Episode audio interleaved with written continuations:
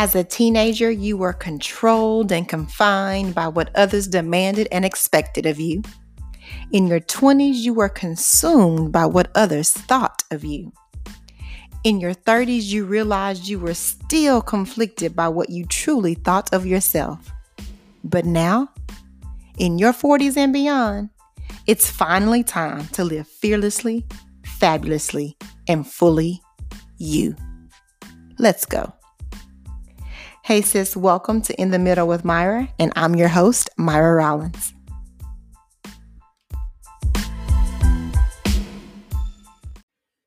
Hey, sis, welcome back to In the Middle with Myra. And as always, I am just overwhelmed by the fact that you keep tuning in, listening to me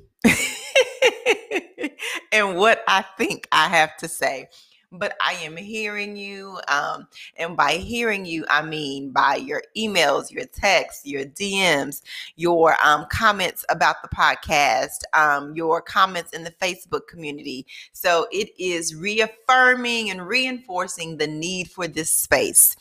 And um, when I introed the podcast some months back, I told you that we were going to be talking about everything related to life after 40. I'm talking about teeth, hair, money, finances. And yes, we need a little more Jesus. Y'all know that song? It's a song by Erica Campbell. And so many of you might be caught off guard by this week about how much I'm going into Bible, but I just believe that that is the anchor by which everything else makes sense. So this week, if I'm catching you a little bit off guard, just trek with me um, most of the time, it's going to be topics infused with Bible, but every now and then, it's just going to be Bible. And that's one of these weeks. And so, what I'm doing this week is going back on messages that I've spoken on, that, that I've used at different events and where I was a keynote speaker or presented workshops. And I'm dusting off the archives of my notes and bringing those back to the podcast. So, um, we're talking about women of the Bible this week. And I'm doing five podcasts, very quick, each day this week, talking about women of the Bible. Monday was Eve. Make sure that you read Genesis 3 to get the backstory of Eve and then listen to the podcast on Monday, which is podcast 15A. And then yesterday, Tuesday, we talked about Sister Sarah. So if you want to get the backstory on Miss Sarah, make sure to go to Genesis 16 and, re- and read the story there. And today, we're going to do a double. We're going to talk about two sisters, Mary and Martha. And we talked a good deal about Martha last week in podcast number 14. And I'll put links in the podcast to all of the podcasts that I'm referencing. But we talked about Martha last week because Martha had this mentality of she had to do things. So let me back up. Let me go and give you the scripture reference and then give you a summary of the text. But I encourage you on your own time to go read the story for yourself. So it was in Luke 10, verses 30 through through 41. And so what had happened my Oak Cliff coming out, y'all. I don't run from it. It is what it is. What happened was um, Jesus came to Mary and Martha's house and he was sitting and teaching. And so you can just imagine the number of people that were crowded around, and not only the number of people, but the types and the caliber of people. And so you know how we get when you have a visitor like it could just be your auntie or your friend. You still like, listen, I need to make sure that my floor is vacuum and my I want to make sure that my ceiling fans are clean. You get your kids with buckets and y'all cleaning baseboards because there is something about my home represents me. And even if I have to open up every closet and throw trash in it, I'm going to present with my best face forward when someone comes to visit me. You know how your mama and your grandmama was. But Mary was the opposite. See, Martha was like, I, I got to get my house clean. I got to cook. She was in the kitchen. She was doing all the things to make sure that her house presented well, to make sure that people had a good experience, to make sure that Jesus was taken care of um, in the things that he wanted as far as food and drink. So she was working. Nothing in itself bad about that. But Mary was the opposite. Mary said, This is Jesus, and I want to sit and soak up everything that he has to offer. And normally Martha is the one that gets the bad rap. So I'm going to start with Martha, but I'm going to throw a little bit of shade at Mary on the back half of this message. So stick around. But Martha, God told her, because what happened was when she saw that Mary was not helping her with any of the stuff, of the cooking, cleaning, preparations, attending to the people and their needs. And Mary had the nerve and audacity just to be sitting chilling while I'm running around sweating out my perm, trying to get this, trying to get these people taken care of. Martha went to Jesus and was like, Jesus, you need to tell Mary to help me. And Jesus looked at her and said, Martha, Martha, like Mary is doing the best thing. Like he told her, You're doing all the other things, but there is only one thing that is required, and that is time with the Father. And that's what he was encouraging. And so I want to talk to the Marthas again, but I promise you, I'm going to get Mary too because I know the Marthas of the world are sick of people ragging on them. But trust me, sis, I got Mary. I got her a little bit later. Okay, so if you are a Martha, this is what I want to tell you. And I want to encourage you to listen to the podcast last week. But this is how you know if you're Martha. Is your house a place of work or rest or refuge? Like, does your husband, do your children, do people feel that this is the workhouse? We feel tense here. We feel that this is the house where um, we're always doing something, always having to be up, moving around. Do you make people feel like your house is a place of work? Or do people get the overwhelming sense that this is where I rest? This is my refuge. This is my house of safety, of love, and laughter. So I'm not saying let your house just go to pot, just, just go nasty, but overwhelmingly, what is the majority feeling that your children, your family, your friends get when they visit your house? Is it a place of work or is it a place of refuge and rest? Another way to know if you're a Martha is does your family spend much more time clinging or cleaning? and by clinging, I mean, is it about us being together relationally, talking, getting to know one, one another, talking about everyone's days, or are they always cleaning or things like it? Much like the first example, but is are you always having people doing as opposed to being. Mm. Sis, that's a big one. Are you and your family, are you more so doing or being? And by doing, I mean task. And by being, I mean existing with one another, um, just being around one another, getting in each other's spaces and faces and places and talking and loving and learning. If you are more so doing, then yeah, you're a Martha sis, and it's a little bit out of order. Another way to know if you are an extreme Martha is if you are often upset that nobody works as hard as me. If every day in every place you are just overwhelmed with the thought and the feeling that you are always the hardest one working, then maybe, just maybe, it's because your standard of what work should be, what work should look like, is maybe a little bit too high. There's nothing wrong with excellence. There's nothing wrong with efficiency.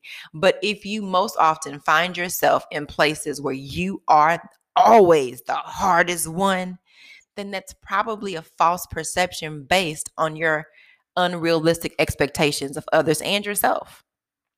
Don't be a Martha, sis. Another way to know if you're a Martha is four, if you are always tired. Because when you have unrealistic expectations, if your perception of what work is, of what almost this perfect standard and feeling that you have to do all of these things and you are going to run yourself into the ground. Don't be a Martha. And then number five, if you give your family and friends most often the rest of you and not the best of you, then you are likely a Martha. I know for me, um, there was a particular job that I had and I loved it. I was a manager. I had um, at one point 13 buildings under me, and um, that's what I do well. I manage people well because it's just, I know how to validate and esteem and affirm. And because of that, what I call the pre process of management, when it comes down time for me to like issue out a mandate or tell someone to do something that they may not want to do because I've done the pre-work and the prep work it just seems to glide and I just it just works and I just love management and I was being a beast at this job.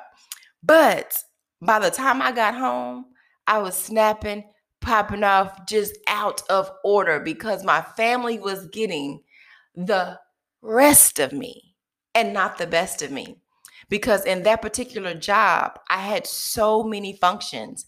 And for that season of my life, when I had small children, it was not the best job for me because I was forced to be a Martha for like 10, 11 hours of my day. And by the time I got home, I ain't want nothing to do with these people here. so for that season, that job was not for me. I could not be a Martha. Um, where, sis, is your family getting what's left over, getting the rest and not the best? Because that's one way to tell if you're in Martha or not. So, some ways to move away from your Martha like tendencies is to make exceptions when necessary. Don't be so rigid. Being rigid doesn't make you weak. Um, being, ri- I'm sorry, being flexible doesn't make you weak. Um, sometimes moving from what you laid out as the law it's not going to make your kids unruly. Sis it's okay to um, move from what the original plan or mandate was if the spirit of what you're moving from from it for is more important. Um, another way to move from your Martha like tendency, tendencies is to have a schedule but build in fun and relaxation to the schedule. Nothing, absolutely nothing wrong with the schedule. I need to put my life on paper sometime. But one thing that we often neglect to do is to pencil in a nap, to pencil in fun time with your children. If you are a scheduled person, make sure, Martha, sis, that your schedule reflects the rest, the relaxation, and the family time. Another way to move from your Martha like tendencies, sis, is to make sure that you are not living up to, or attempting rather, to live up to a standard of perfection.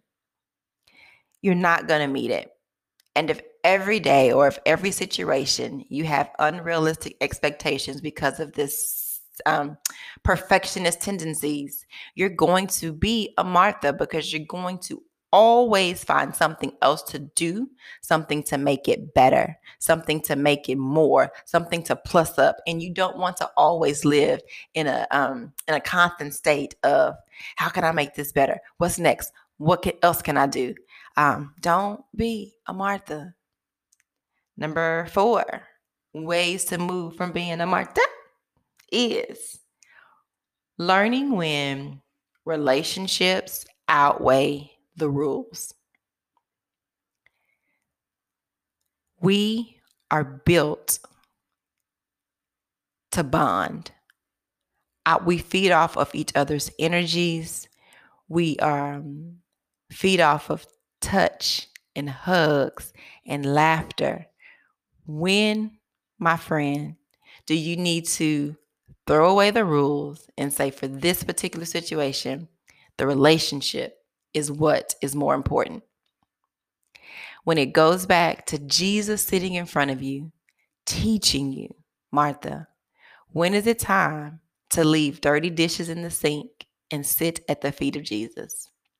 So I'm going to get off of Martha because she gets a bad rap. But if we did not have Martha's, this world will be chaos. Somebody has to wash the dishes, or we're going to have ants and rats.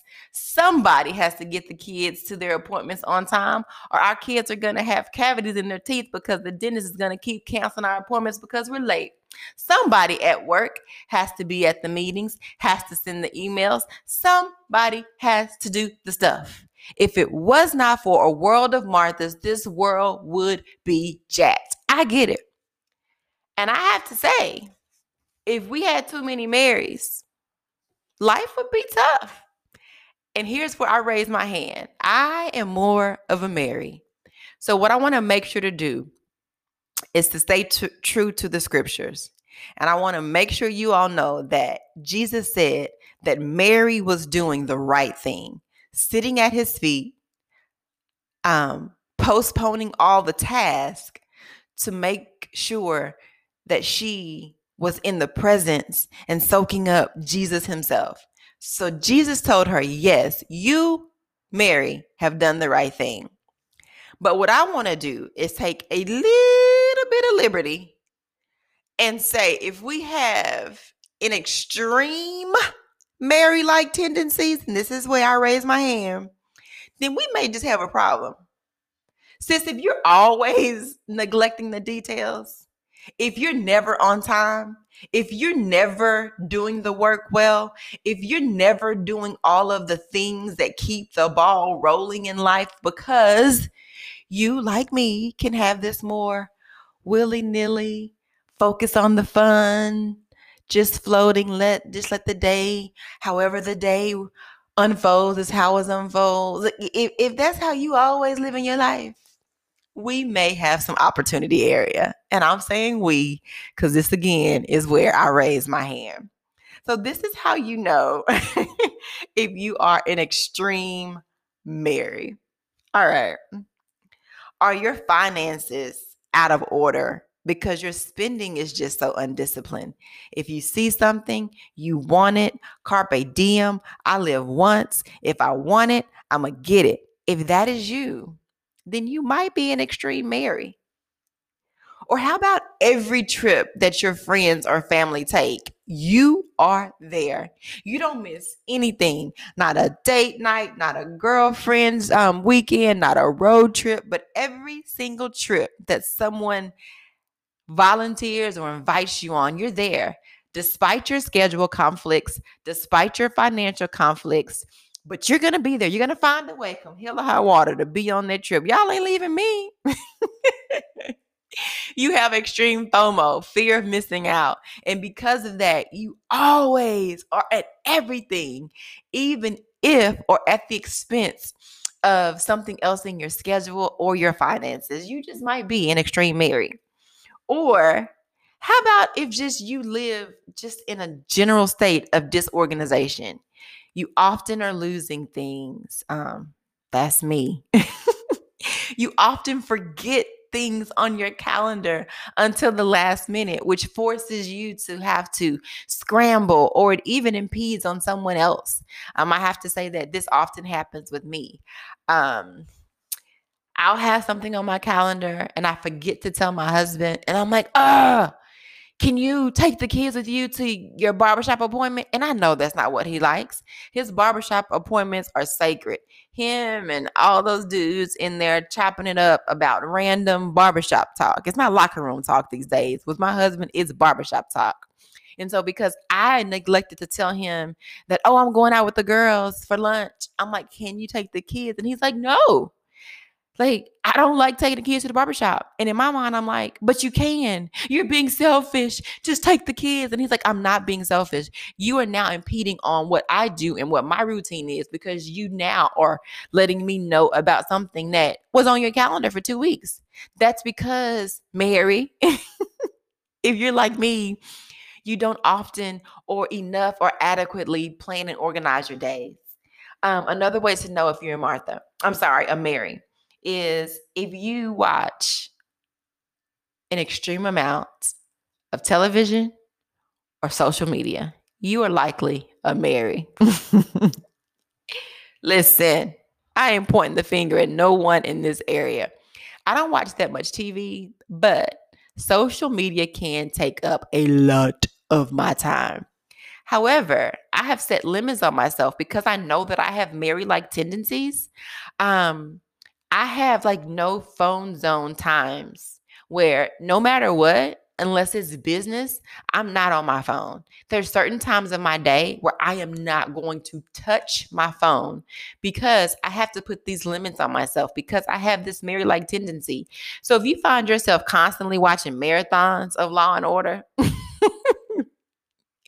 if you find if you find yourself often into the wee hours in the night on your phone scrolling, you may have some Mary like tendencies.